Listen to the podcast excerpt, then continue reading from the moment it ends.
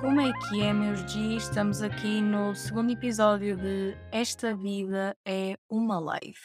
E ainda bem conseguimos chegar a este segundo episódio, portanto, eu não me encontro mais rica com os 125 euros do Costa, até porque ainda não os recebi e continuo naquela de será uma surpresa se vou receber ou não.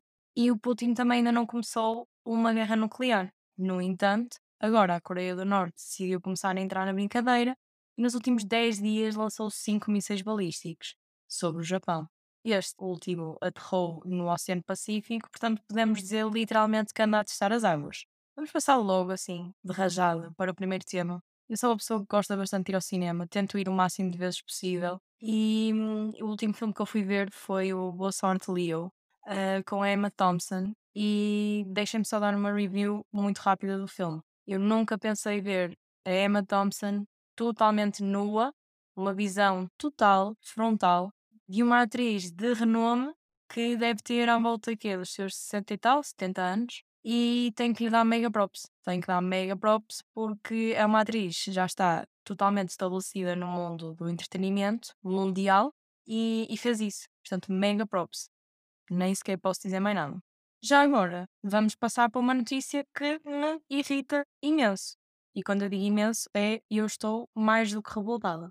Portanto, basicamente, o governo recomenda a redução da velocidade para 100 km nas autoestradas devido à crise energética. Ou seja, aquilo que eles acreditam é que se as pessoas acabarem por conduzir com cuidado, a velocidade dos 120 para os 100 vai beneficiar bastante o plano de poupança de energia.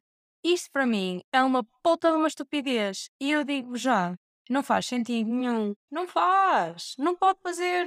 Se querem então combater a crise energética, tirem a merda das escutas, tirem a merda das portagens, que andam aí a consumir uma data de energia. E é assim, 7,20, na minha opinião, já é muito pouco, porque nós já andamos a fazer carros que vão dos 0 aos 100 em 4 segundos. Portanto, isto para mim é uma puta de uma estupidez. Em vez de estarem a reduzir os impostos, em vez de estarem a tratar da inflação e daqueles impostos escondidos que há nos combustíveis, ah não, vamos fazer as pessoas pouparem combustível alterando aquilo que é o limite de velocidade nas autostradas de 120 para 100 km. Para mim, isto é um ultraje. Não gosto, não tolero e não aceito.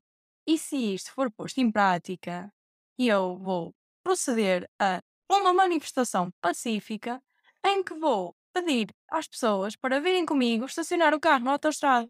Eu não tolero.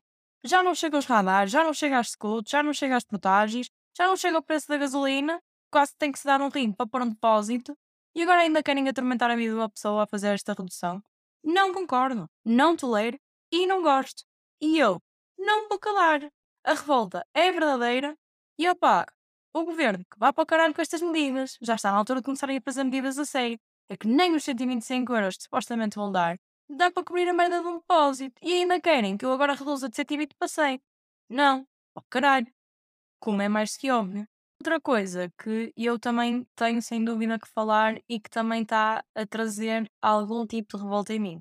Quer dizer, nós estamos no outono, eu não posso estar a chegar às lojas, já a decorações de Natal, bros chilling, é dia 5 de outubro, depois sai lá para fora e um calor que não se pode. Como é que vocês querem que uma pessoa ande bem da cabeça quando isto acontece? Tinha também que vir dar eh, aquela referência ao facto de Roger Federer ter abandonado o, o ténis. Eu gosto de ver ténis, não percebo ponta. Uma pessoa fala de ténis e automaticamente toda a gente conhece o Federer e o Nadal. Linda imagem, linda imagem. Homens também choram. Foi bonito. Foi um momento de amor. Foi um momento fofinho. Posto daquilo que eram as rivalidades do passado entre eles.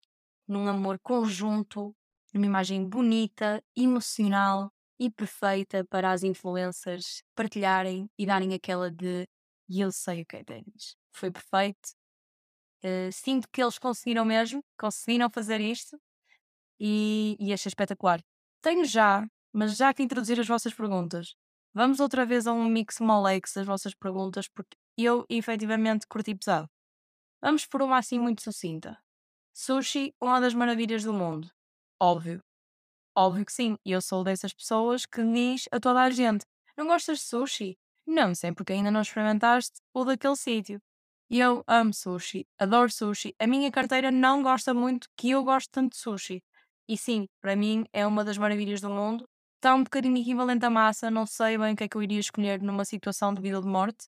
Não sei onde é que iria ser colocada numa situação de vida ou de morte em que tivesse que escolher entre comer sushi ou massa. Era uma boa situação de vida ou de morte, mas ia ser uma decisão fodida.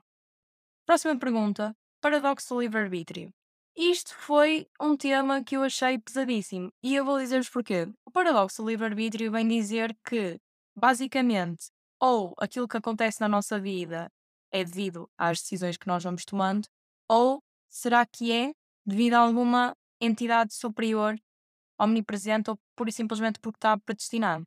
E é assim, com a puta da vida que eu tenho, eu acho bem que seja a puta de uma entidade superior ou que esteja predestinado. Porque eu já não posso ter uma vida tão merda, não pode acontecer tanta merda e ainda ser porque as minhas decisões são más. Portanto, se vocês acreditam que é por base nas decisões das pessoas, então eu tenho que reconsiderar a puta da minha vida toda, porque, meu Deus, vocês sabem bem como é que é a minha vida. Não me venham agora a tirar a culpa também para cima de mim. Deixem-me, por favor, ter um momento em que eu posso pensar, não, a culpa é daqui, de um gajo que decidiu que as coisas eram assim. Que agora a culpa é minha. Já estou a passar mal e eu tenho que admitir que a culpa é minha das decisões que eu tomei. Não, eu não gosto disso. Portanto, a minha perspectiva no paradoxo do livre-arbítrio é: eu espero sinceramente que eu mal tenha nascido, já estava predestinado. E não há nada que eu possa fazer. Eu gosto de acreditar nisso. Porque senão coloca uma pressão em viver que para mim fodeu. Entendem? Fodeu mesmo. Próxima pergunta: alternativas económicas para apanhar a puta face à inflação. É assim, no meu ponto de vista, as alternativas é fazer tudo aquilo que sempre disseram não faças. Isto é, a maneira mais fácil de ficar bêbado é misturar álcool. E toda a gente diz não bebam shots. Meus amigos, a solução está aqui. Está mesmo à frente dos nossos olhos. É mamar 5 shots, todos diferentes. Portanto, um de absinto, um de whisky, um de vodka, um tequila e um daquele bagaço da casa que o shot até é mais barato. E por 5 euros ou menos, vocês apanham uma puta. Vocês apanham uma bobadeira descomunal. Portanto, o meu grande conselho é exatamente este: é fazer tudo aquilo que a gente diz para vocês não fazerem.